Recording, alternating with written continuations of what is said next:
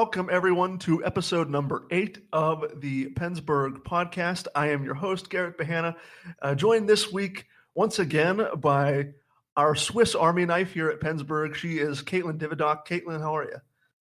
I'm doing I'm doing okay. Garrett, how are you doing? you know, um, I've had I've had I've had I've had better experiences watching the Penguins over the last, I don't know, five to seven games. Uh, yeah. Last night being one of those experiences that I've had much better viewing experiences. Uh, for those of you who may not know what we're talking about or just want a quick refresher of the game last night, at the time of recording, they the Penguins played the Colorado Avalanche, and in the midst of what can probably be described as a little bit of a roller coaster of a ride in terms of uh, wins and losses over this last Uh, stretch of five to seven games since our last podcast went out right before Thanksgiving.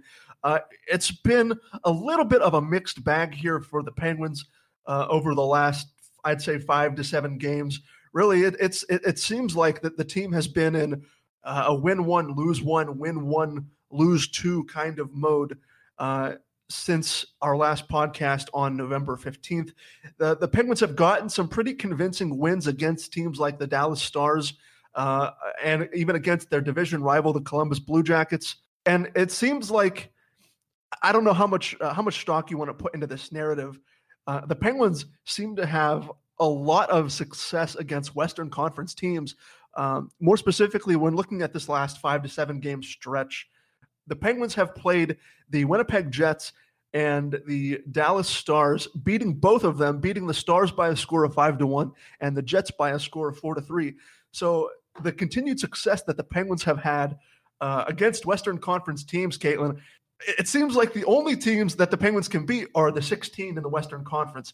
So if, uh, un- unfortunately, the, the schedule makers at, at the league office can't really give the Penguins the rest of these games against the Western Conference teams, that would be that would be an ideal situation, seeing how their record against Western Conference versus Eastern Conference is completely flipped. I, I think their record against Uh, Western Conference teams is like nine two and two, something like that. I, I don't know what it is off the top of my head. But conversely, the, the Penguins' record against the Eastern Conference teams, uh, it's probably sub five hundred. It's probably horrendous, seeing how the team only has ten wins total.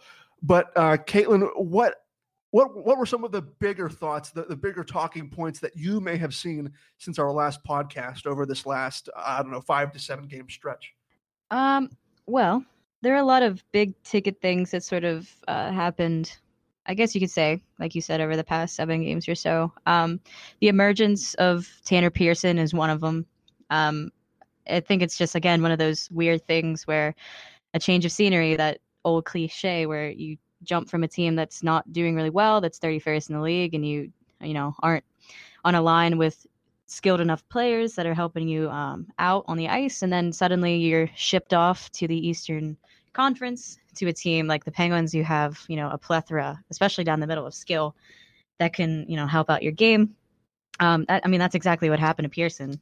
And as soon as he got here, luckily, it was kind of funny, actually, whenever the trade happened, Crosby, I think, was still hurt at the time.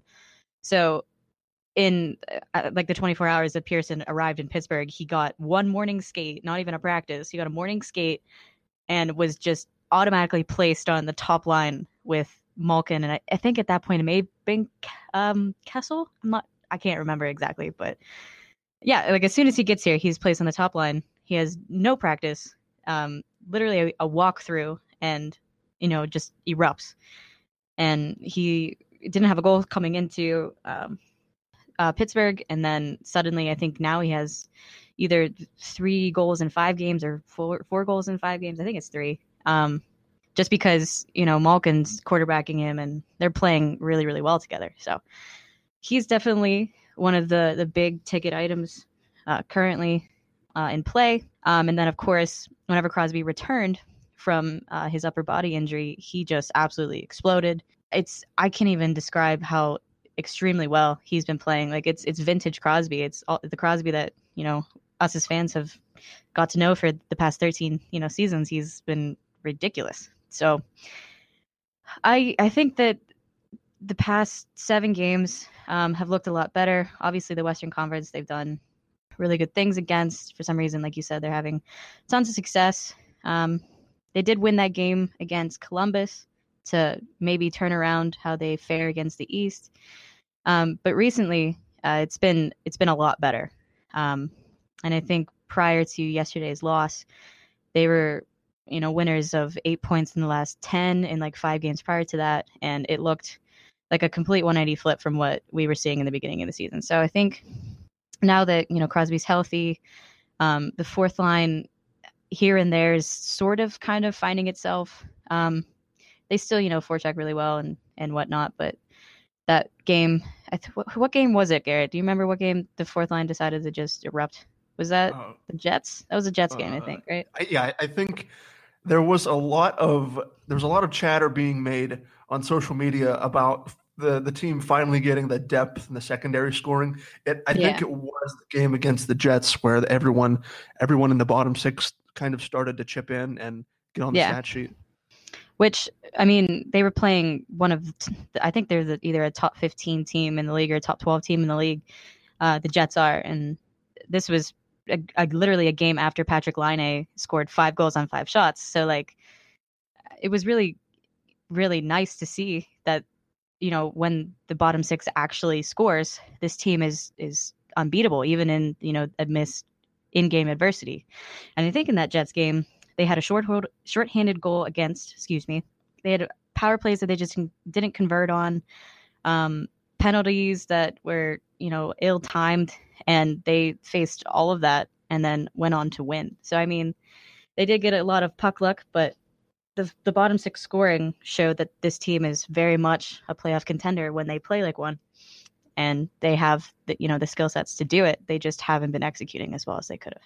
So, yeah, you you brought up a, a ton of talking points, uh, basically recapping the last uh, five to seven games like we were talking about. Uh, we, we can go through them uh, briefly uh, one by one. Uh, you started off with Tanner Pearson, and uh, I, I think the, the Tanner Pearson trade was made just as we were ending the last podcast. So uh, given that week and a half to two-week stretch now to settle in, I, I don't know about you. I, I don't want to speak for you, but I have been thoroughly impressed with, with Tanner Pearson uh, finally getting settled in. And and to your point, like you said, when describing him, you know, he came here uh, he, he came here for a walkthrough and maybe a morning skate. And the first game he was here, he was slotted on that first line with Evgeny Malkin. And I, I think for any player who gets traded for whatever reason, whether it be a change of scenery, uh, deadline rental, what have you, I, I think there's going to be that that adjustment period that all players probably have to get a feel for this this new this new scheme or system or what have you for that specific whatever that specific coach wants implemented.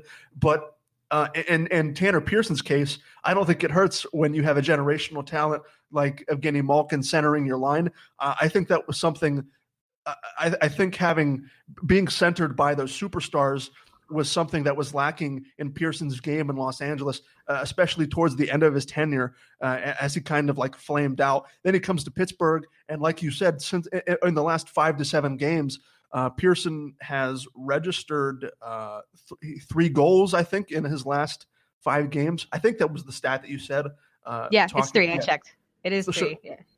So there we go. We, we're talking about a guy who was snake bit and and couldn't buy a goal and was scrounging for offense when he was in Los Angeles at, at the end of his tenure in Los Angeles. And now he's coming here, and it visibly looks like he has acclimated quite well to whatever Mike Sullivan and the rest of the team is asking of him. Um, when comparing Tanner Pearson and Carl Hagelin, uh, obviously both of the players that were that were swapped in that deal between Pittsburgh and Los Angeles, um, we kind of touched on it briefly in our last podcast with Nick Moraldo and when, when Jimmy was co-hosting. Um, some of the benefits that Carl Hagelin had during his tenure in Pittsburgh.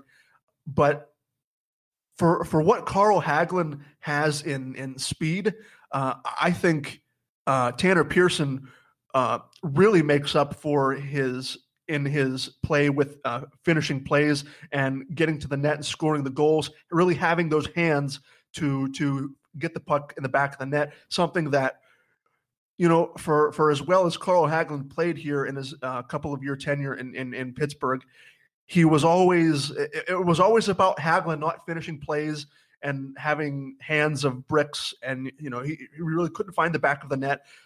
With for for Tanner, for a guy like Tanner Pearson, who may be slower than Carl Hagelin, I mean, because let's be real, there's not a lot of players in the league that can match Hagelin's speed. I having the ability for a guy like Pearson to come in and be slotted on that second line, having a winger that has hands now. And again, it's no detriment to Carl Hagelin. I, he was a great he was a great asset uh, while he was in here in Pittsburgh. But having a guy with hands who's able to properly finish these plays alongside of Evgeny Malkin and slowly but surely getting that production uh, it, to round out the top six, even though if it's not – Tanner Pearson may not be the first name that comes to mind when you think of a left winger for Evgeny Malkin. But for Pearson to come in, get situated, and slowly but surely get rewarded on the stat sheet, I think has been the the biggest plus side to his game and to the Pittsburgh Penguins game as well. I mean, the, the Penguins, like like like we said, they were they're, they're still kind of figuring out where they are in terms of the standings. You know, they're they're kind of going up and down, almost like a roller coaster. But uh, Pearson's presence, I, I think the trade has worked wonders in the early, early goings for Pittsburgh. And conversely, if you want to talk about the return for the for the Los Angeles Kings ever so briefly, uh, I believe Carl Hagelin, unfortunately, has suffered an M C L injury that will sideline him for, I believe, the next four to five weeks. So mm-hmm. uh, obviously, you never want to see uh, a former a former Penguin or any player, for that matter, be injured for any uh, extended period of time. But uh, the trade on the Pittsburgh Penguins side of things couldn't have come at a better time, and we couldn't you, you couldn't have been asking for better results if you're a Penguin fan watching Tanner Pearson in the early going. Oh, yeah, for sure. I mean, the Penguins won the trade. Like, there's no ifs, ands, or buts about it. Like, they won the trade. Um, like you mentioned, with Hagelin getting hurt, I mean, it's a really terrible circumstance for him. But, like, you know, say that same injury happened while he was still on the Penguins, they'd be, you know, at a loss. So Tanner Pearson isn't even slow either. He's he's a quick guy. Um, he has a great snapshot. He gets to the net all the time. Like, literally, he's he's one of those guys that, and I think Penguins fans will kind of rejoice about this, he's one of those guys that doesn't overthink his, you know, uh, situation on the ice. Like, if he has an open net or an open lane, he'll throw the puck on net. Even if it's not that great of a scoring chance, he'll still throw it there just to see what'll happen if a rebound get, get, gets kicked out. Excuse me. And Uh, you know, I, it's something that Hagelin never, ever did. Um, occasionally, his speed would be utilized on a breakaway, and then he'd hit the guy in the logo. Um, but Pearson, not only is he quick, he's obviously, like you said, not as fast as Hagelin, but he's still quick. And he gets the puck to the net, and he creates chances, and he creates rebound opportunities, and he fills lanes, and he does everything that you would want a winger to do. And when he has Evgeny Malkin able to, you know, serve up pucks for him and vice versa, it's it's almost like a match made in heaven. So, yeah, the Penguins are very fortunate that Pearson is now um, excelling in, in the role that he's given. And that seemed to happen to a lot of Penguins, or, or I guess new Penguins that come into the, the city via trades or signings. So let, let's continue with that, the, the talk of the forwards here. And more specifically, uh, Sidney Crosby coming back from this upper body injury that was never really, uh, it, it was never really detailed in great, uh, great length w- what this injury was. What this injury was, uh, I guess that is irrelevant now that Crosby is back on the ice. And and Kate, let, let's go through, uh, let's go through Sidney Crosby's last five games, because this is th- this is vintage Sidney Crosby. And to your point that you were making earlier, it's it's a shame that the Penguins are in the position that they are in currently, uh, being I, I think they're ten, nine, and five or something like that. It's a shame that their record doesn't reflect Crosby's play over the last five games, because he has essentially put his team on his back to try and will them to get these much-needed wins. I, I want to start uh, in, uh, the game against the Dallas Stars on November twenty-first, which was, I believe, his first game back, if I'm not mistaken. Uh, yeah, it is, Cro- yeah. Crosby, in his first game back, played nearly seventeen minutes of ice time, registering one goal, two assists for a total of three points in a game that the Penguins thoroughly outmatched the Dallas Stars, winning uh, five to one, I believe it was. And and you can look back at that game specifically and say that the Dallas Stars were depleted all over their team. Um, I believe they were missing two of their key defenders, if mm-hmm. not more, uh, of their uh, key forwards. But the fact of the matter is that the Penguins got two points and they needed two points. And you know, the Penguins certainly aren't going to feel sorry for any other team in this league who are dealing with injury woes. So uh, having having your captain come back and and delivering a performance like that, registering three points in, in, in after missing, I, I think it was maybe a week, a little over a week. I think that was exactly what this team needed to really get back, uh, get back in the win column. Uh, we'll follow. We'll fast forward to November twenty-fourth against the Blue Jackets, where Crosby again had another, another multi-point game, regist- registering two assists in what I believe was a four to two victory uh, over their division rival. So again, Crosby is, after this upper body injury, he's again on the score sheet, and he's again impacting his team, impacting the game in a positive way, and more importantly, getting two points. Again, these points are crucial. You know, we've been saying since we started this podcast at the beginning of the season, and the, the Penguins have been struggling since the beginning of the season. We've been saying, oh, it's early October. Oh, it's mid-October. It's late October. It's early November. It's mid-November. It's still early in the season. And while that still may be a, the, the case this ever so slightly, I, time is running out where you, you can continuously say it's early in the season. Uh, you, you know, I think we've we've already played a fourth uh, of, of games, I think, if I'm doing my math right. And I may not be doing my math right because math is obviously not my strong point.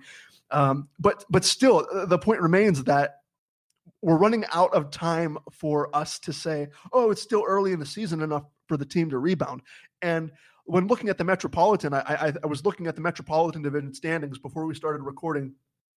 I think that the Penguins have twenty-five points, and they're not dead. They're, they're, they're thankfully they're not dead last in the division, uh, where they are standings wise. And I believe the the division leader in the Metro has thirty. I want to say thirty-one points, thirty, thirty, thirty-one points. Either way, the division is, is obviously still not out of reach, but I think the the the the re, the reasoning or using the term early in the season, I think that has to be thrown out the thrown out of the window soon, and we have to start looking at these games for what they are.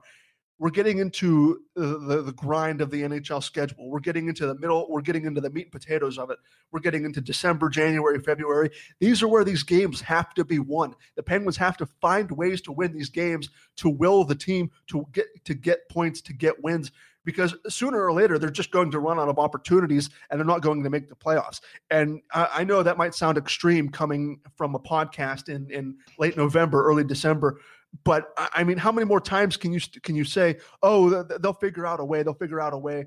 That come come March, April, this team will be a completely different team.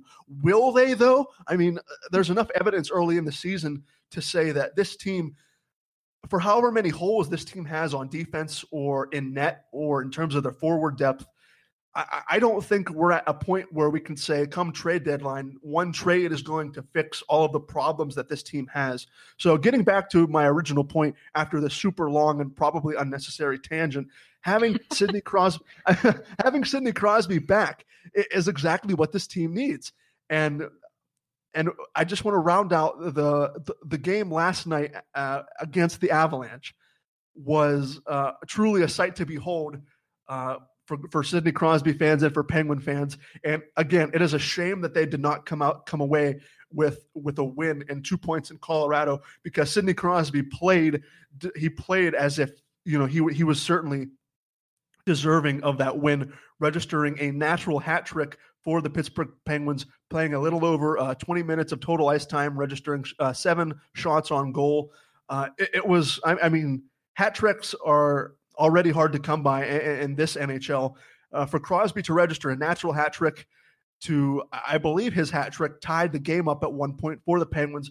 So he single-handedly put this team on his back and kept the Penguins in that game against the Avalanche. And unfortunately, it wasn't it wasn't meant to be at night's end, with the Avalanche winning six to three.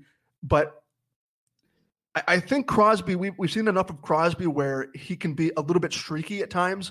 Uh, he can go on runs like these with with nine points in his last five games, and then he can unfortunately go quite silent for an extended period of time. And my hope is, and I'm sure your hope is too, Caitlin, that Crosby's play continues, and I think we're going to need we're going to have to hope uh, that that Crosby's play continues, because uh, I just think time is running out to where you can throw these games away and, and just say, oh, we'll, we'll get them in, in February and March. This team will be different. Uh, I don't think the Penguins have much more uh, leeway or, or wiggle room. They're going to have to start racking up two or three or four or five game win streaks here and there, sprinkled throughout the rest of the season, because otherwise they're just going to be they're just going to be middling in the bottom end of the Metropolitan Division, in my opinion. Yeah, I agree. Um, you know, the captain, he he has ice in his veins, and I, I think I mentioned this on on our Twitter that he is sick of losing. He is. He, I mean, obviously the rest of the team probably is too, but this is this is Sidney, Sidney Crosby we're talking about. You know, like this guy is a lethal competitor who works his ass off all like twenty-four seven to make sure that he is the best at his craft. And the fact that his team, who shouldn't be losing in the ways that they are, is he's angry, and he's. I mean, it was ev- it was evident in you know the game against uh, the Avalanche last night. He literally, and he's been doing this for the past nine games ever since he returned, he literally put the team on his back and said, no, we're not losing this. Even though in no way, shape, or form, the Penguins did not deserve to, to even sniff a victory in that game. They played horribly. Um, they didn't create like any offense at all in the opening period. Um, they were letting the top line of Landeskog, Rantanen, and uh, McKinnon, where they've been just unbelievable. And they were, once again, unbelievable last night. I think Rantanen's, like, he has, like, thirty-one assists. And the rest of them have more than either close to thirty points or more than thirty points each. And they ran all over the defense. And that was evident in the score. It was three nothing, I think, in the second period, until Sidney Crosby decided that he didn't like that and, um, you know, scored three goals in a row in, like, five and a half minutes. So... yeah, he's he's very tired of losing. You can tell in his post-game interviews. You can tell in uh, his media availability uh, during practices, where he's tired of being asked the same questions. He's tired of being, you know, asked why they're not winning or what's been going wrong. Um, you can just see it in his facial expressions and his body language. Like, he's sick of it. So, I mean, I, this this long streak of him having, I think it's nine points since he returned in what five, six games, seven. I don't even know what it is, but it's he's. scoring like crazy. He's doing vintage Crosby things. He's making backhanded passes and scoring backhanded goals. And it's just, it's a marvel to see him play at this level. And I really just think it's, he's tired of it. And, and I think Adam Gretz, one of our writers, uh, pointed it out that the upcoming schedule for the Penguins, especially in December, is not terrible. And there, there's an easy or not an easy, but there's a, a, a viable opportunity for them to go on a run. I mean, they have the Flyers, they have the Islanders, who they were beat by, but, you know, it's still the Islanders. Um, they have the Senators, who they also got beat by, but again, it's the Senators, um, and they, it's not sustainable. Um, the Blackhawks too, the Kings, the Ducks. I mean, these are, these are games that they can win, and they should win. And that's, uh, you know, a road that can very much spring them back into playoff contention and top uh, in the Metro. Um, so, I mean, there's, there are a lot of things that, that the team can fix. They're all on display each night. They're all talked about at length every single day. It's just, you got to get the defense working, and you got to get the secondary scoring, and you got to get the goaltending to be a little better than it is. And coming from uh, a hockey blogger, you know, that's, that's all easy to say, but I mean, at least the problems are are out in the open and are being addressed, and hopefully uh, I mean yeah like they're they're running out of time, so I, I think they can be addressed. It was evident in the, the, the Jets game that this team is very much capable of turning things around, and th- the last five games have been have been a testament to that. So it's just going to be a, a trudge through you know December, and we'll see how they come out uh, at the beginning of January, but hopefully it's on a, a a lot better of a foot than they are coming out of November, because I think every Penguins fan and team alike want November just blasted from their memories. When when when you started talking about Sidney Crosby uh, and describing the kind of player he was, uh, that that really resonated with me uh, w- when you were talking about him being sick of losing. And I'm thinking back, uh, I'm thinking back through Sidney Crosby's thirteen-year career here with the Penguins, and really, other than his rookie season, where the Penguins, uh, the, the Penguins as a franchise and, and as a team, there was some rocky road there really early on, maybe during Crosby's rookie season and during his uh, second season. Really, really nobody knew what was going to happen with this team, whether they were going to stay in Pittsburgh or, or, or be relocated. But the, the point that I'm trying to make is, other than his rookie season and, and maybe up until the oh seven oh eight season, Sidney Crosby and, and that Penguins core hasn't experienced a, a whole hell of a lot of losing. And they haven't really lost in, in this kind of a fashion um, for such an extended period of time. Uh, everyone in recent memory, everyone will be looking back to the Mike Johnston era and, and thinking, well, oh my God, Mike Johnston, this junior coach with no N H L experience, has come into the N H L, and he's the bench boss of the Pittsburgh Penguins. He's the bench boss of Sidney Crosby and Evgeny Malkin. And if you remember back to the, the, the early Johnston era, and really the, the Johnston era as a whole, and I apologize to anyone, including you, Kate, if you have blocked the Mike Johnston era out of your memory, as you should. But uh, if you think back to that, that time in, in Penguins history, everyone was saying that Sidney Crosby was broken. Uh, he, you know, he wasn't scoring goals. He wasn't registering points at the pace that he was accustomed to. And, you know, hindsight's twenty twenty. We later, you know, everyone would come to realize it was Mike Johnston who was anchoring down Sidney Crosby, having having him play um, de- like defensive hockey first and foremost, and then and then focus on your scoring in the offensive zone. Uh, that was the scheme that Johnston was really relying on, and that was part of the reason why Sidney Crosby had lost his scoring touch, because of the defensive responsibility that Mike Johnston placed on Crosby and everybody else. But towards the end of the Johnston era, I remember, you can remember because of what happened after that, winning the Stanley Cup, the team in December, December of twenty fourteen, December of twenty fifteen, before they brought on Mike Sullivan, the team was really floundering. Uh, and, and Jim Rutherford, you know, in the middle of December, wasn't afraid to to make that coaching switch, kick out Mike Johnston, bring in Sullivan. And after a rocky start to Sullivan's tenure, that team exploded and eventually, obviously, went on to win the Stanley Cup. The the, the point remains, however, besides the, the the Mike Johnston era and early on in Crosby's tenure, there hasn't been a stretch of games like this to start a season, really, in in Crosby's career here in, in Pittsburgh. And I think to, you're right. He, he is absolutely sick of going to these post-game press conferences and, and, and regurgitating the same stuff over and over and over again. You know, we just got to get better. You know, half the time Crosby just transforms into a robot and, and, you know, just gives the same responses. But that's part of the reason why he's Sidney Crosby. Uh, he is sick and tired of, of losing.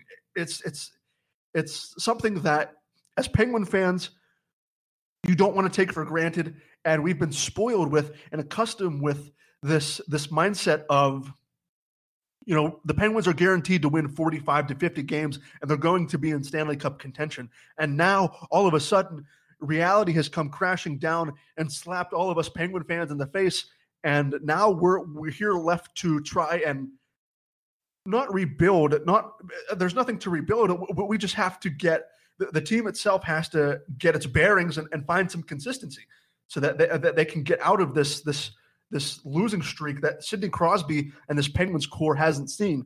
And, you know, like you said, the, the schedule coming up provides a perfect opportunity for this team to right the ship.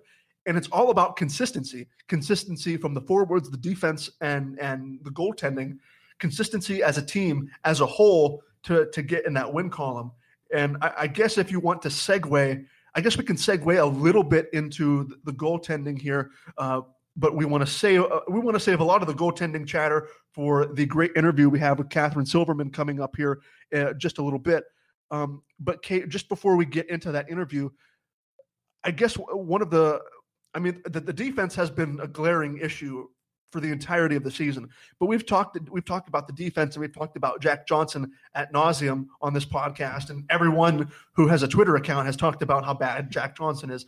I want to talk more specifically about the goaltending woes that the Penguins have suffered more recently, because over the last seven-game stretch since our last podcast, it was announced that Matt Murray will be sidelined until uh, the beginning of twenty nineteen with, uh, I believe – I believe it was, I, I want to say it was a groin injury.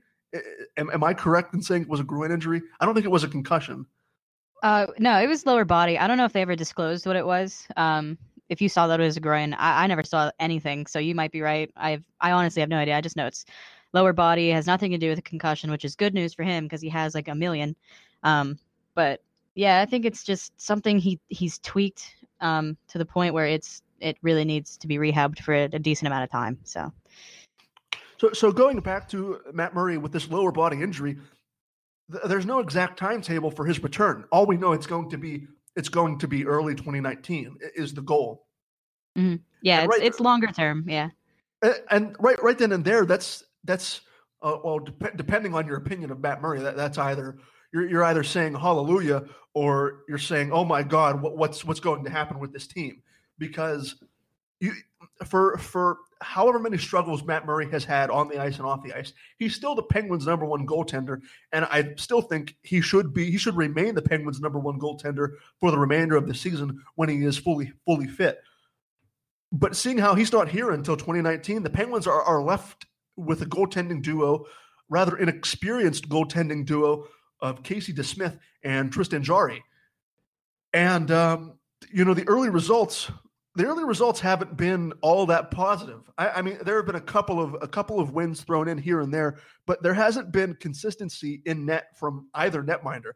Uh, you know, if you watch if you watch a game on Twitter, um, everyone's saying the, the Casey DeSmith experiment needs to end right now. He, he's letting in too many soft goals, and then they bring up Tristan Jarry on this emergency basis now that Matt Murray is out, and Tristan Jarry, I. I Tristan Jarry's first game was, oh God, I, I believe it was, was it last night against the Avalanche?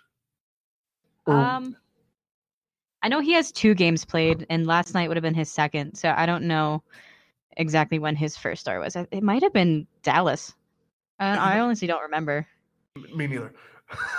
But either way, you know, neither goaltender has been lighting it up in the stat sheet. You know, everyone on, I mean, you don't want to trust, you don't want to trust everyone's opinion on Twitter for saying these goaltenders let in soft goals, but for it, the, having to rely on Tristan Jarry and Casey DeSmith still isn't an ideal situation. I think both goaltenders have the potential to be solid, uh, solid replacements, solid backups. DeSmith more so than Jarry, in my opinion, just because of Jarry's pedigree as a second-round draft pick. And I believe he came. He came, Tristan Jarry came with a lot of um, a lot of praise in his uh, while, while playing junior hockey, uh, which led up to him being drafted so highly in the N H L draft a couple of years ago. Whereas uh, Casey DeSmith uh, is an und- the undrafted netminder out of New Hampshire.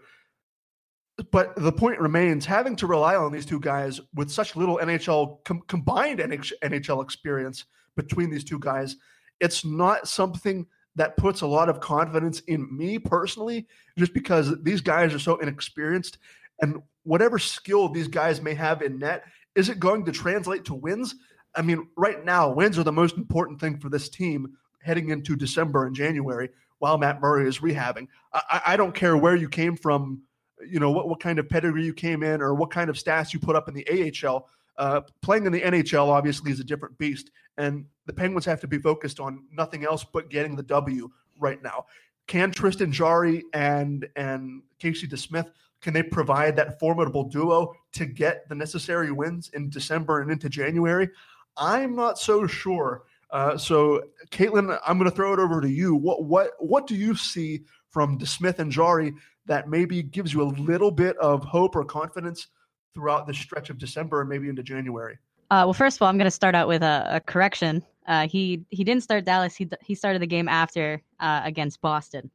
Okay, yeah, um, that, that makes sense. And, I mean, he was decent. He he sported a, a nine forty-six save percentage, only let in two goals. Um, they didn't win that game, but he, he played, you know, as, as best as you would expect him to. Um, and then he, like I said, he he started last night against Colorado. So, yeah, it it is two starts. To your question, I I'm I'm feeling very troubled. And it's not that I don't have faith in either of these two guys. It's it's kind of funny because literally last season when the Penguins were experiencing, you know, their sort of hangover where they they, they were playing tired, they had tired legs. Um, just, you know, they, they didn't seem like they could really get anything going. Um, the, f- the first half of their season was kind of similar to the season they're having now. Uh, but that was always chalked up to them being tired and them having, you know, back-to-back playoff runs and Stanley Cup runs and what have you. And we got a taste, an early taste of, you know, Matt Murray being out for an, an extended period of time. Like we've, you know, gotten used to dealing with each each season that he, he's with us. And Tristan Jarry and Casey DeSmith being the guys that have to step up in that role and trade off starts and sort of be, you know, adequate enough to string wins together. And at that point, we kind of gave them the benefit of the doubt because neither of them had made N H L starts before.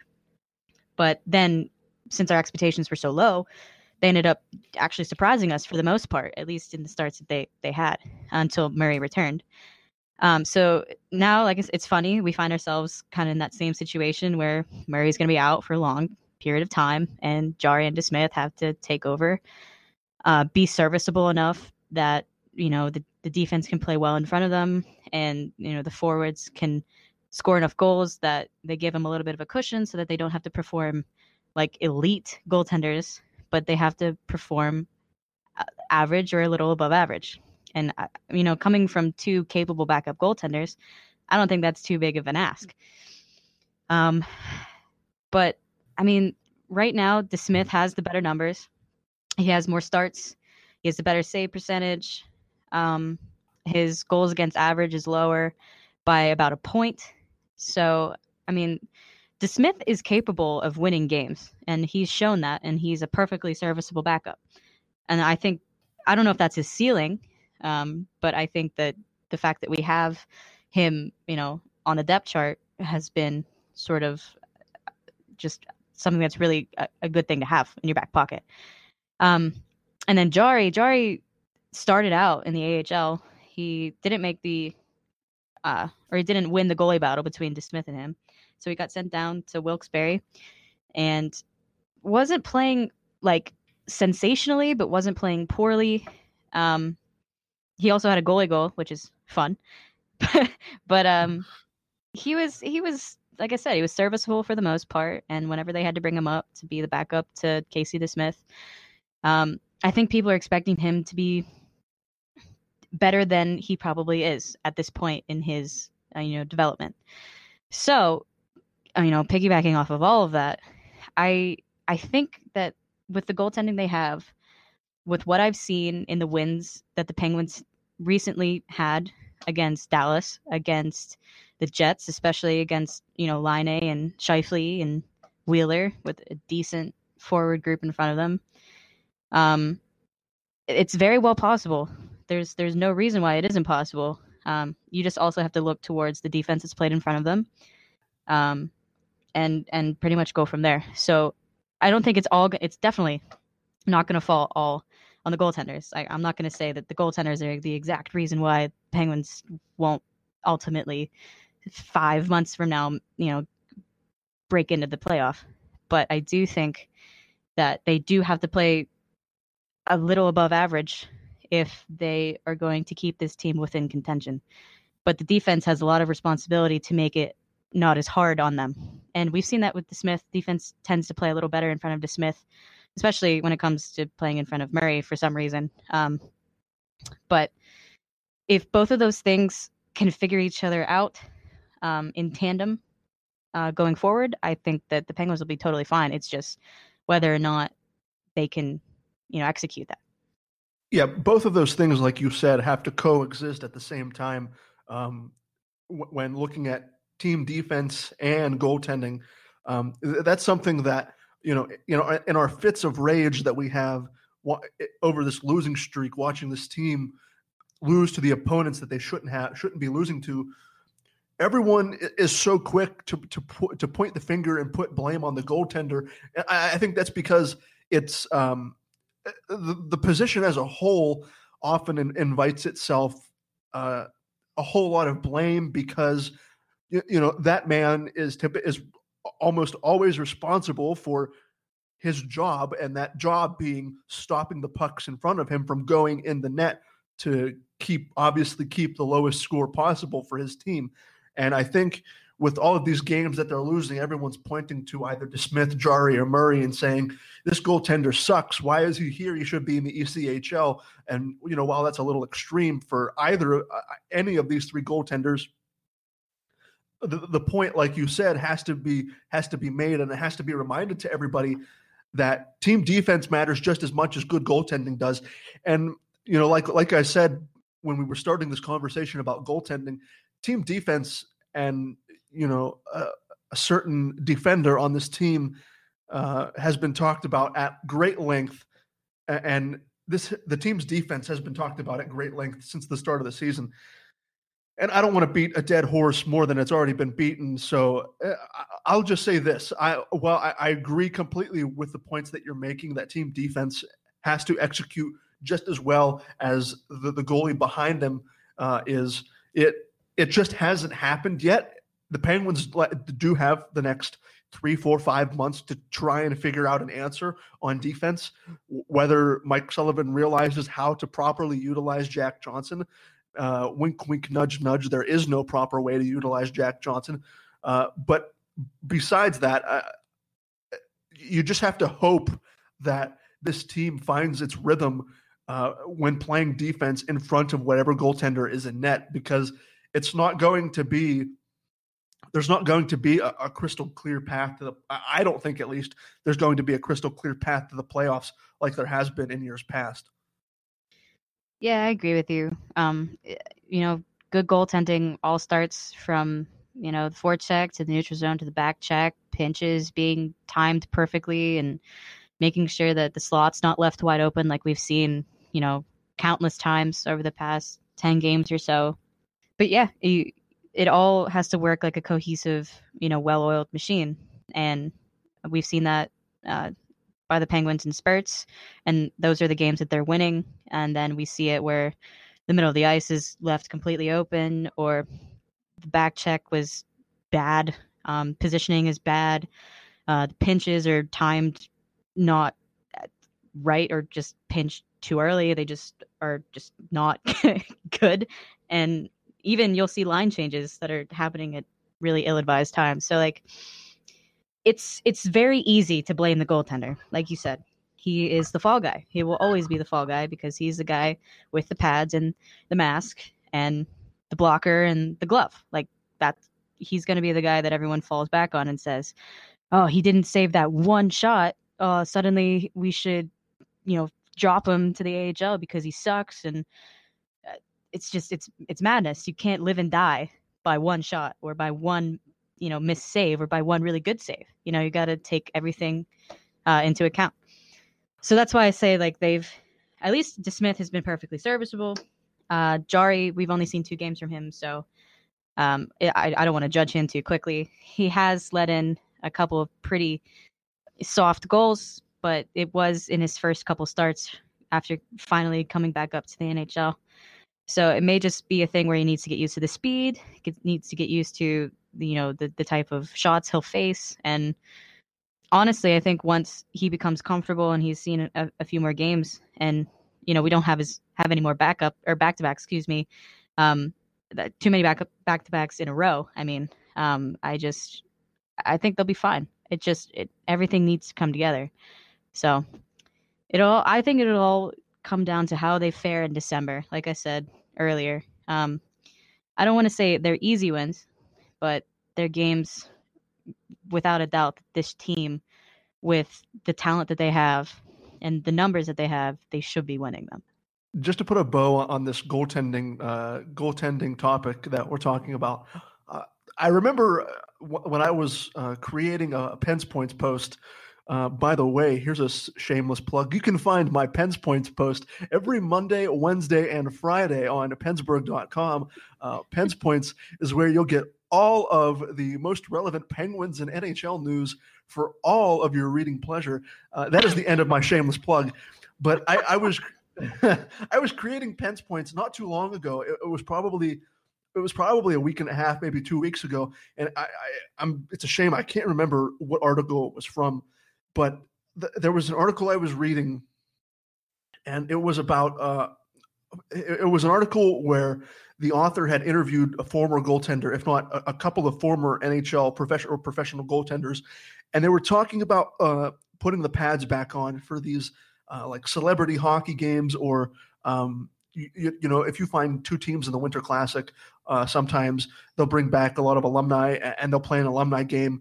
Um, and I remember reading uh, the article was about why goalies don't like to. Put a lot of goaltenders don't like to put the pads back on after they take them off for good. And it was a fascinating article, and I felt it correlated perfectly with the discussion we were having, because you, you brought up all of the things that have to go right, that it, it just doesn't rely on one man sitting in blue paint with the pads and the mask. And, and there are so many different aspects to team play that that go into a good performance by a goaltender, like you were describing. And I remember a, a lot of these former goaltenders were saying the position is so isolating on, on one's body and one's mind that, you know, having to shoulder, even if it wasn't the goaltender's fault most nights, there's there, there there's a good chance that the goaltender is still going to shoulder a lot of that blame if they don't get the W for their team. And that's part of the reason why a lot of these former goaltenders don't put the pads back on, is because they feel so isolated. And a lot of those a lot of those memories start to come back into their into their memory bank. And, you know, it's part of the reason why they took the pads off in the first place. It's such a demanding position, physically, mentally, and emotionally. And it's a position that we're so quick to crucify, especially watching the Penguins, because of how much firepower the Penguins have on offense. You know, we shouldn't have to be worrying about goaltending. We were blessed to have Marc-Andre Fleury here for over a decade, and he was he, he was getting the job done more often than not um, in a pretty pretty extraordinary extraordinary fashion. So it, it's just something that I think a lot of fans and a lot of Penguins fans have to really take a step back, take a deep breath, and real like you like you said, you can't live and die with one bad goal or one bad performance uh, from a goaltender. Yeah, I totally agree. And the point about the Fleury thing too is everyone loves to remember the good times of Marc-Andre Fleury, and they love to conveniently forget all the, you know, terrible, terrible performances that he had.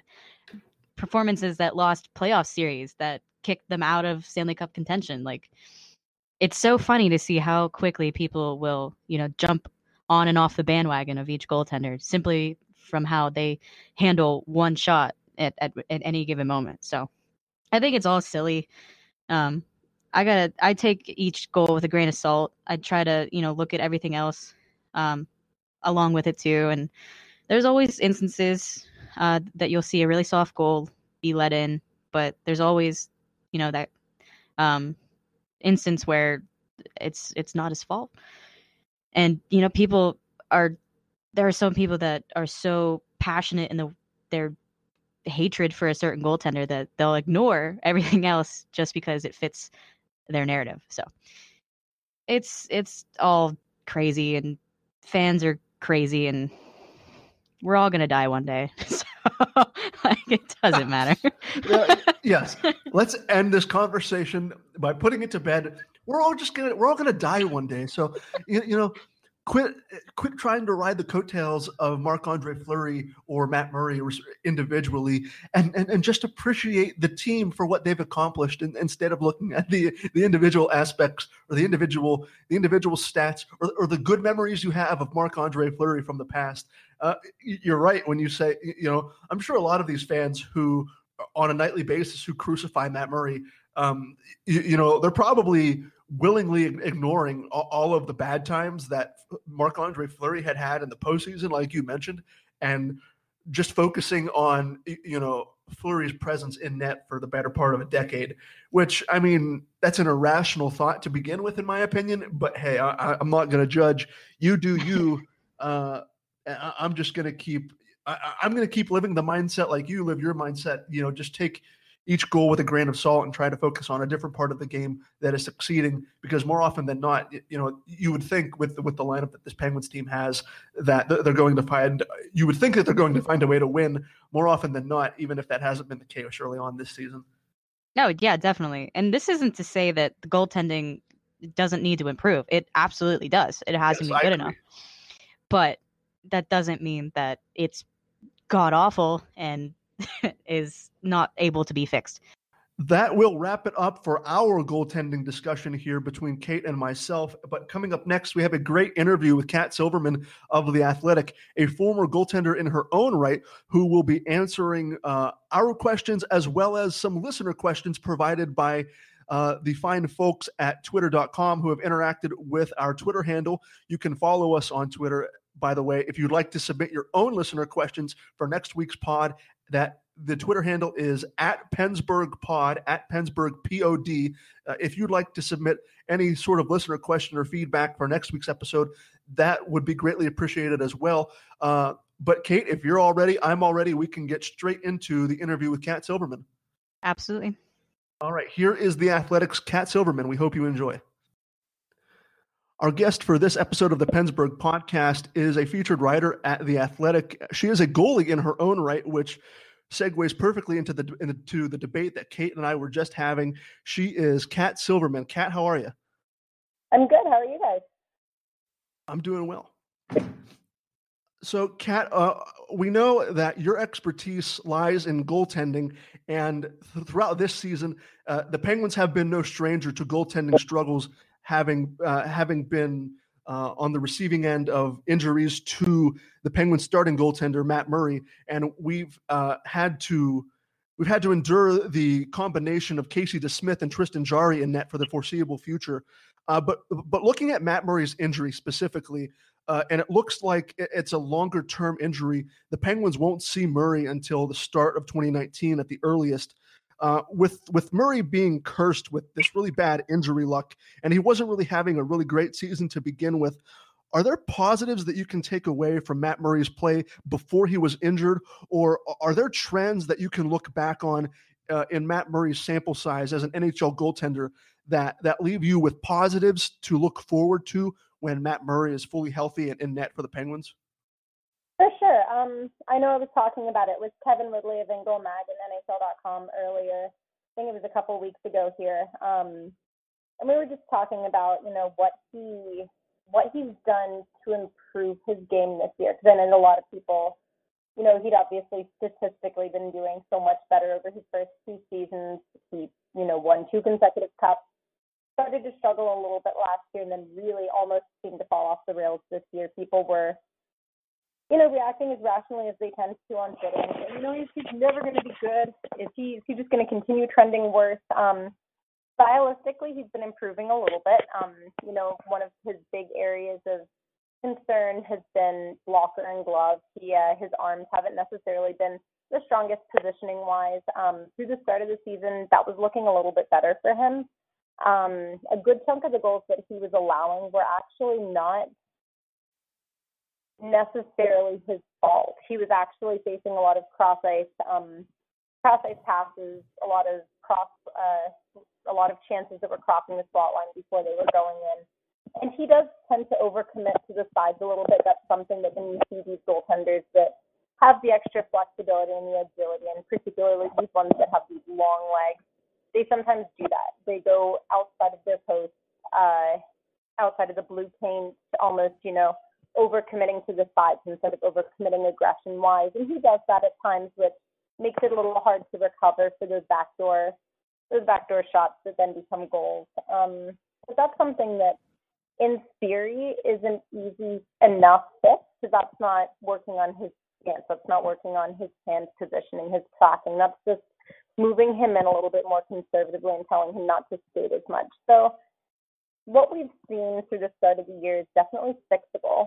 And uh, when he comes back, assuming Casey DeSmith continues to play well, if the team's in a semi-decent position, I know right now they're not as comfortably in the standings as they'd like to be, but they're not, you know, they're not the L A Kings. They haven't fallen completely off the face of the earth yet. So if they're in a decent position when he comes back, I think if there's some alleviated pressure for him, you know, if he sees that his backup can hold his own without him, for example, I think uh, that should, you know, help him from a comfort level. He should feel better about, you know, being able to allow one or two of those goals and not reverting back to what he used to do in almost a panic mode. So I think there's a chance that, you know, he still has, he still has time. He's young.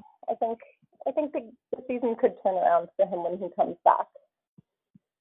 Kat, you actually segued perfectly into my question. Um, you mentioned the cross-ice passes, how a lot of, you know, his performance has not been really to his fault. Um, he's just having a little trouble with the, the guys playing in front of him. Um, I wanted to ask you what difference there is, and I don't even know if there's an actual answer to this, but why is it that a defense would play better in front of one goalie rather than another? Um, a lot of times we're seeing Casey DeSmith uh, experience a lot better defense played in front of him uh, than, you know, subsequently helping out the score sheet later on. Um, but it seems like every single time Murray starts, it just seems like the defense in front of him completely falls apart. Um, and I just wanted to see if you had an like an actual definitive potential reason for that, or if it's, you know, just how they play and it's not really a thing that you can define. So, so there are definitely reasons that that can uh, that can hurt. Uh, it, it's definitely a real thing, you know, and some, some teams will even admit it. I know uh, last year, for any Western Conference listeners, for you guys, uh, if you guys watched any Chicago Blackhawks, um, once Corey Crawford went out, uh, the team openly admitted that they were playing to help Jeff Glass win games. He was a career AHLer, and they more or less insinuated that they wanted to make it as easy as possible for him to transition, you know, to the N H L. And so they weren't necessarily doing that for Anton Forsberg, who had already proven through the first half of the season that he could hold his own. And so that ultimately ended up burning Forsberg because he's now in the A H L for them. But there's a chance that that's going on with uh, with the Penguins this year. Obviously, a lot of their recognizable core are returnees from Matt Murray's two cup runs.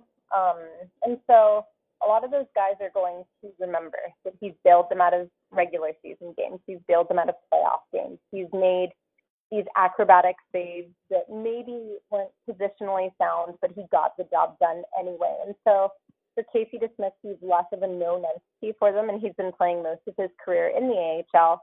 So there's a chance that they're, you know, trying to make it just a little bit easier for him to transition, just make it not not give their A H L goaltenders, for lack of a better term, a losing game from the start. And so that's, that's always a possibility. Um, I do know that some teams just happen to play better in front of some guys no matter what because of the defensive structure, because of how the goaltender plays uh, when it comes to playing the puck, his depth, how well it complements the way that the defensive structure works. In Saint Louis for a while, I know that uh, Jake Allen was getting some better play behind the Blues back in the day, not this year, but because he was such an integral part of their breakout strategy that when they were playing under Hitchcock, it was working for them. You know, he was coaching the team to play to that strength. And when Brian Elliott was in net, it wasn't always a defensive structure that catered to his game, so to speak. And so even if he wasn't being actively thrown to the wolves by his team, their game just wasn't built up, for lack of a better term, for him. And so there's a chance that that's what's going on with the Penguins too. Um, I do know that when it comes to those cross-ice passes, those are those tend to be a defensive breakdown. So there's a chance that, you know, this is just luck of the bounce right now. Um, and it could be that they're, you know, allowing for those mistakes in front of Murray just because they they feel more confident that he can bail them out. And then they're almost like being on their best behavior in front of Casey DeSmith. But that's something that by the end of the year, we'll have a better idea of, just because we'll have seen a full season sample size of what they're doing in front of DeSmith. And by that point, if they're just doing it because they're not sure how well he can play, it'll have evened out by that point. You won't really see much difference. So, Kat, this is going to be more of a, a long-winded question, so I apologize if I go on a little bit longer, but I'm interested in getting your thought process on this. Um, the, the, the narrative for for get, getting the casual hockey fan to to really get invested into the N H L is oftentimes it's it's getting increased goal scoring, which increased goal scoring is great for offense, but the one the one position that it really is a detriment to is the goaltender, with lower overall save percentages and higher overall uh, goals against averages. Um, do you think that there's a future with with your history being a goaltender? Is there a, is there a, a not so distant future where the N H L, in order to cater to the casual hockey fan and, and try and draw a bigger audience, is there a possibility that uh, goalie equipment is is shrunk any more than it already has been, or that that nets are, the net sizes are increased? And if that is the case, you, you know, if these if this experimentation that you know that is already being mumbled about a little bit to try and change the game and increase goal scoring, if some of these changes come to fruition with these larger nets or or smaller equipment for the goaltenders, uh, do you see that being uh, a really severe hindrance to future goaltenders, uh, possibly having to, to relearn their angles or get adjusted to this new equipment or possibly new net sizes? Um, so when it comes to the size of the equipment, I know that they're talking about it with the gloves, um, particularly, you know, with the catching glove, they may want to shrink the blocker again.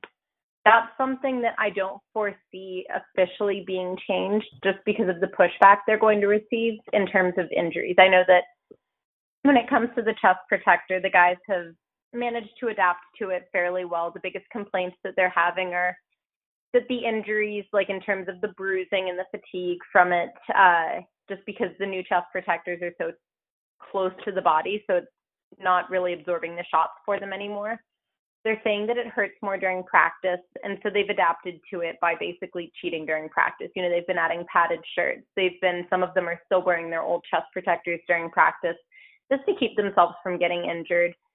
But it's not really changing the goal scoring. Um, when it comes to, you're not really seeing pucks going in one inch narrower than they used to. You know, really the difference isn't is kind of minute. Um, when it comes to the gloves and blockers, you can't really add like a padded glove underneath your gloves. And uh, when they shrink basically the wrist area too much on the gloves, uh, that's going to break bones.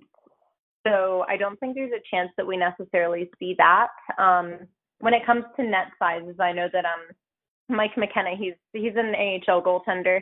He's done a lot of work um, making people aware on Twitter. He he likes to tweet about it. Um, the way that rinks are made right now, it would be very difficult to standardize a larger net across North America because it would be hard to get the get the moorings correct in all of the nets from the N H L level down, because a lot of these rinks aren't necessarily going to be able to afford the changes that need to be made. Um, the size of the area behind the net in North America, you can't really fit too much of a bigger net just because there's not enough room back there. It's a smaller rink here in North America. So I don't think we're going to see that.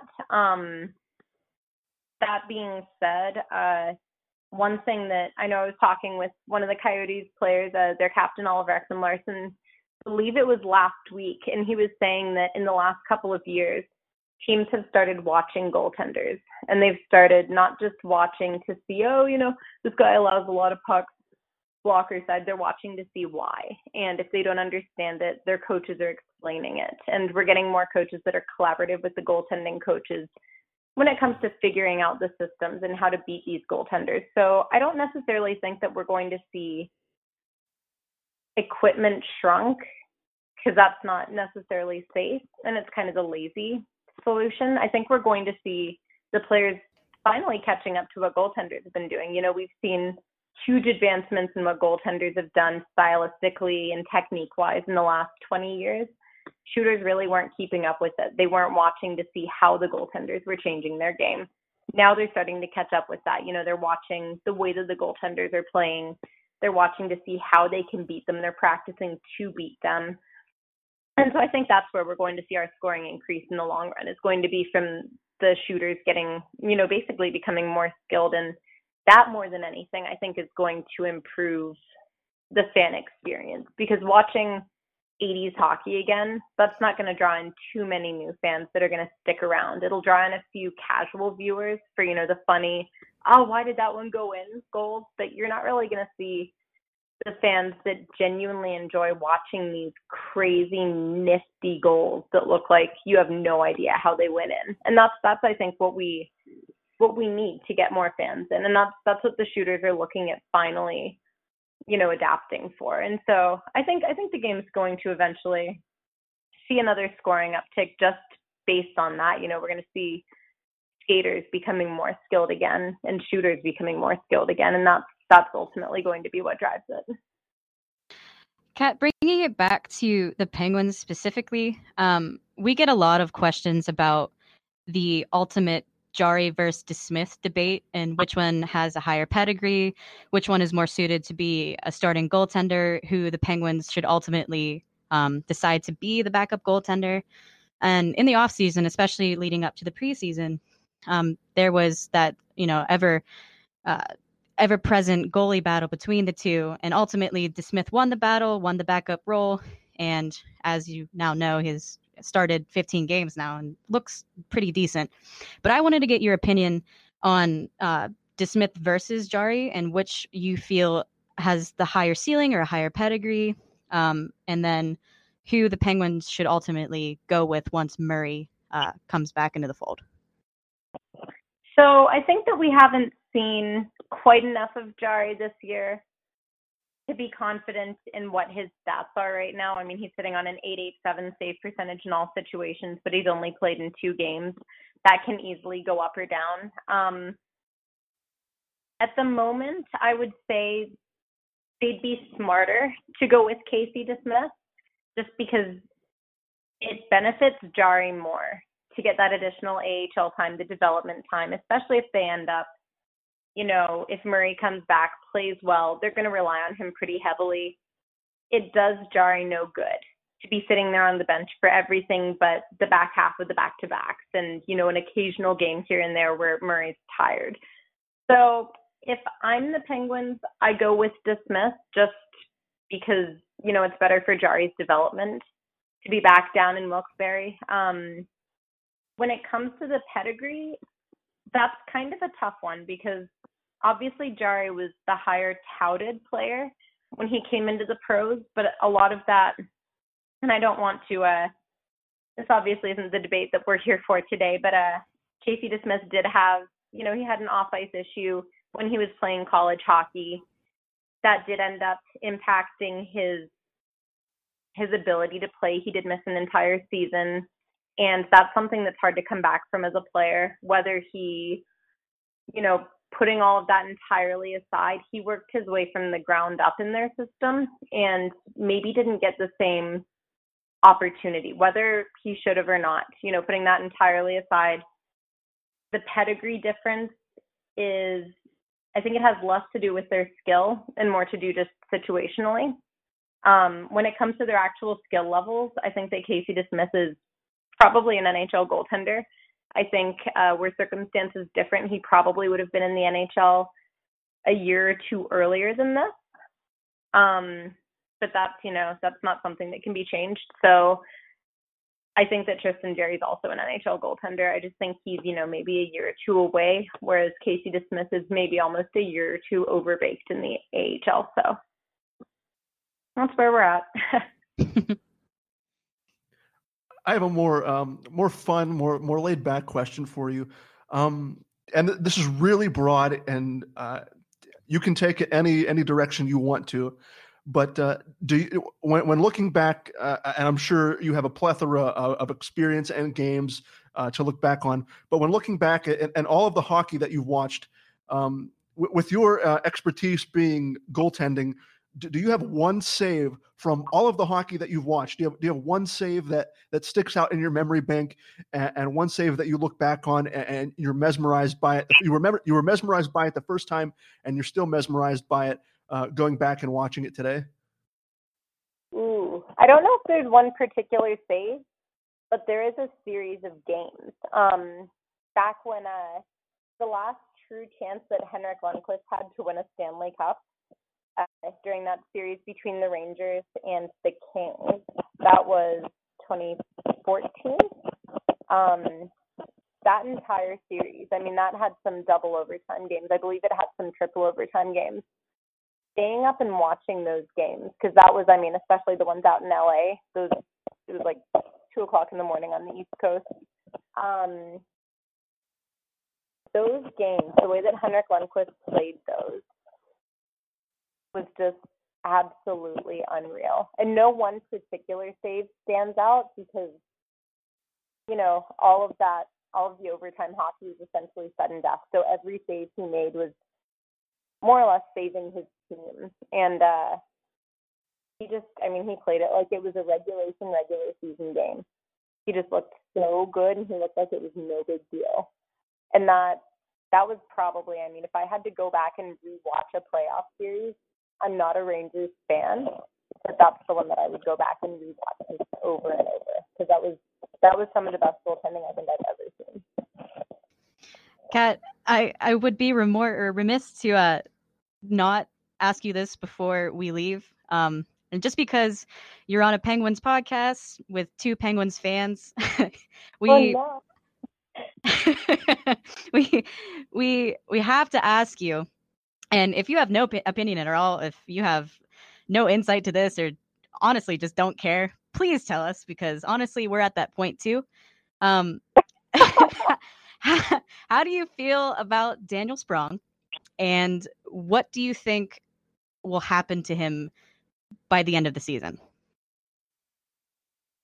So from what I've heard, and obviously everything that you you know end up hearing is rumor, it's hearsay, and so I try not to I try not to take things too seriously. I've heard that the transition to playing pro after being such a standout player growing up has not been the easiest for him in terms of finding his place. If that's, I guess that's the most diplomatic way I can put it. Um, but I'm curious to see how that goes for him. I, like you said, I'm, if I have no, no interest in it, I do. It's not, obviously I'm not as panicked as a Penguins fan would be, you know, I'm not agitated about it, but I am curious because, I mean, he's very offensively gifted, and he only has two, or he only has four, excuse me, N H L goals in forty-two games. That's, that's almost beyond the dome level, and there's a reason he just got traded for parts. Um, I think that Daniel Sprong is much better than we've seen. I just don't know what it's going to take, for lack of a better term, to, to actually see that at the N H L level. And so I know it's kind of mean as a non-Penguins fan, but it's one of those things where I just want to pop the popcorn, sit back, and just like watch how it unfolds. So, and I mean that in the kindest way. Like, I don't want to see you guys suffer, but it's it's kind of fun to watch. You know, it's it's interesting seeing how a player like him manages to finally, you know, have it all play out. So, no, Kat, trust me, I, I, I'm at my I'm at my wit's end trying to figure out, and I'm sure Kate is too, is just trying to figure out how this Daniel Sprong saga is going to reach its conclusion. I, there, there are some Penguins fans out there who are going to stick by the guy just because, um, I mean, the, you know that the Penguins have been in the win now mode for probably the last decade, and you know, for, for being in that win now mode, you know, you're going to sell off draft picks and, and prospects for, for rental players at the at the trade deadline. And Sprong, for, for, for whatever reason, Daniel Sprong has become a, uh, has become quite the polarizing figure for, for Penguins fans. Some, like I said, are going to stick by him and hope that he gets a consistent shot in the top six with Crosby or Malkin.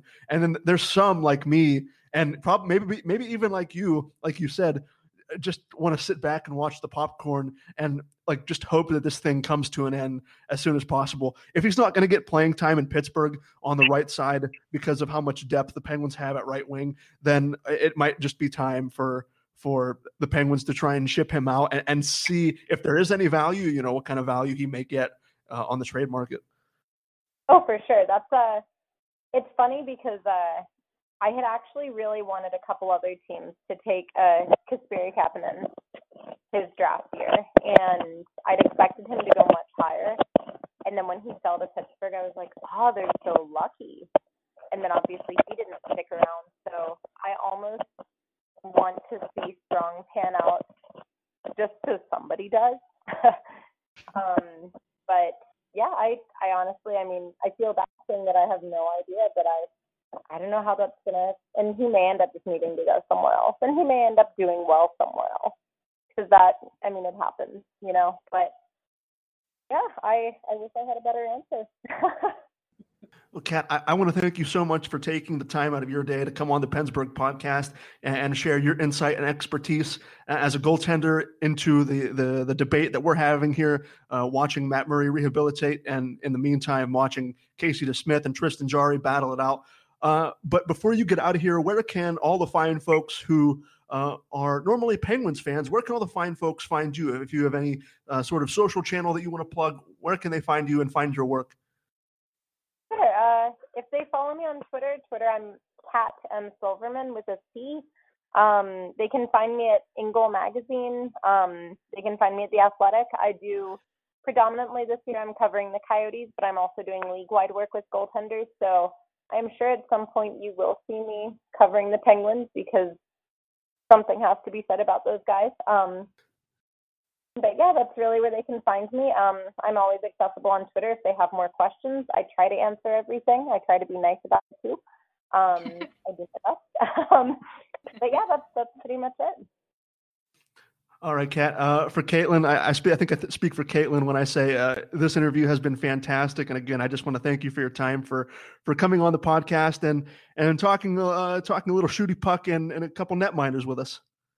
Absolutely. Thanks for having me, and thanks for letting me talk so much. Thanks, Kat. We'll uh, definitely definitely try to have you on the pod in the near future. Uh, thanks so much. That was The Athletic's Kat Silverman. You can follow her on Twitter at Kat M. Silverman. Uh, a lot of her work is focused on uh, goaltending, obviously, uh, and specifically she's lending her talents to the Arizona Coyotes goaltending as well as goaltending around the rest of the N H L. Uh, you can Again, you can find, find a lot of her great work at The Athletic and on Twitter. Kate, do you have anything that you want to plug before we get out of here? Um, other than plugging Uh, the blogs, Twitter handles, and uh, Facebook. You can find all of our content and analysis and columns, game recaps and previews, all of that good stuff over at Pensburgh on Twitter. And over at Facebook, you can find us at Pensburgh, a Pittsburgh Penguins blog. Uh, for me personally, if you want to follow any of my um, takes, if you will, um, on Twitter, you can find me at Kate Divi, that is at K A I T D I V I. Um, I'm trying to be entertaining over there, so hopefully you like what I got. Uh, you can also find some of my wonderful takes uh, over on Twitter at G Bahanna, at G B E H A N N A. Uh, if you like what you're listening to, feel free to subscribe and rate this podcast on your streaming service of choice. Uh, we are available through SoundCloud, Spotify, Google Play, and iTunes. So please, uh, if you if you really like what you're listening to, it would mean the world to myself and the rest of us here at Pensburgh if you could take thirty seconds out of your day and give us a five-star rating on your streaming service of choice. Uh, follow the podcast Twitter account if you haven't already. Uh, you can find the podcast Twitter account at Pensburgh Pod. That is at Pensburgh P O D. Feel free to submit any sort of Uh, corresp- correspondences, any listener questions or feedback through the Twitter account. We also have an email address if you'd like to send anything through email. And if you don't have a Twitter, you can send anything you want through the email account, which is uh, pensburghpodcast at gmail dot com. Uh, and also, if you're interested, uh, before the game against the Philadelphia Flyers on December first, the Pensburgh crew is having a meetup at Buford's Kitchen right across the street from P P G Paints Arena. Uh, that, a few hours before puck drop, if anyone's interested, come say hi to any of us. Uh, we're all pretty cool people. We don't bite. Uh, and if you're lucky, uh, you'll be able to buy Mike Darnay a shot. He is celebrating his birthday. Uh, Mike is a, is a tremendous guy and one of the anchors here at Pensburgh. So it would mean the world to him if you would come and, and buy him a celebratory birthday shot before the Flyers game. He may need it because we obviously, honestly don't know how this game against the Flyers could turn out, uh, depending on the way the Penguins have been playing, obviously. But uh, that is that is all I have to pass along. Again, if you're interested, it's Buford's Kitchen right across the street from P P G Paints Arena a couple of hours before puck drop uh, against the Philadelphia Flyers on Saturday, December first. Also, in regards to our social media and our uh, podcast email, um, if you have any suggestions on uh, future guests, anybody around the N H L media, uh, former players, former coaches, um, you know, retired players, anything of that sort of nature. If you have any suggestions or anybody that you would really like to hear from, um, ping us over at our email or on social, and we can definitely try to set that up. Uh, so, yeah, that will just about do it for this episode of the Pensburgh Podcast. Uh, for Caitlin Dividock, I have been Garrett Bahanna. Thank you so much for listening, uh, and uh, we will see you next week with a brand new edition of the Pensburgh Podcast.